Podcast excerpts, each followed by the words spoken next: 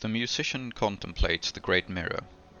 It spins, red and yellow light flicking like a dancer's skirt across the city's dazed, heated face. His body is hot and sweat cools in his pits. His throat is dry. Hunger harries his immiserated innards. The red tiles under his cheek are cold. His eyes are grey as the sky. If he were to close them, the mirror's fire would still whirl in on his vision. He will watch the mirror until it's lowered in the evening. He will stay in the dark of the balcony until it emerges once more with the dawn. He has been immobile for three days, sprawled on his side like a child in the womb. A whisper. Ustad. It is a voice that is used to bellowing in triumph for the admiration of thousands. It does not know what to do with itself now. Without stirring, without moving his eyes or his mind from the mirror, indeed without moving his lips, the musician answers the unasked question. I will not, Turzan. The musician's nostrils swell, greedily inhaling the scent of fresh baked bread, of a richly spiced stew. They are not allowed to penetrate into his mind. But you haven't eaten in three days, Ustad, Turzan Diamondtooth says, his words pleading and aware of their impotence.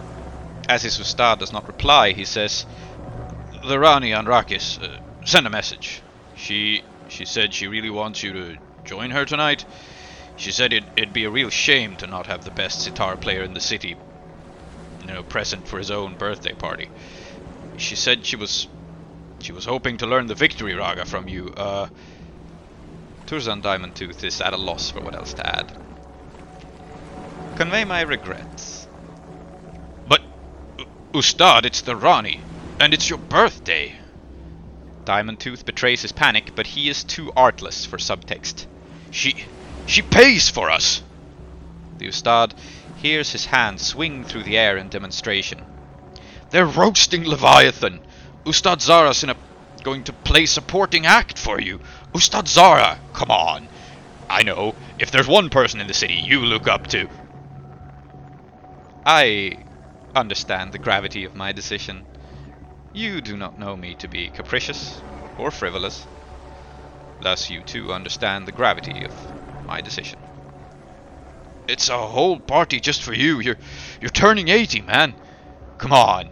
Even the Akorosi governor's gonna be there. I hear they got the spirit warden to show up. You can't just make them cancel. As you say. The Ustad's stomach rose. It is too big to stop from happening. I have no wish to stop the party. I simply will not attend. You will convey my regrets.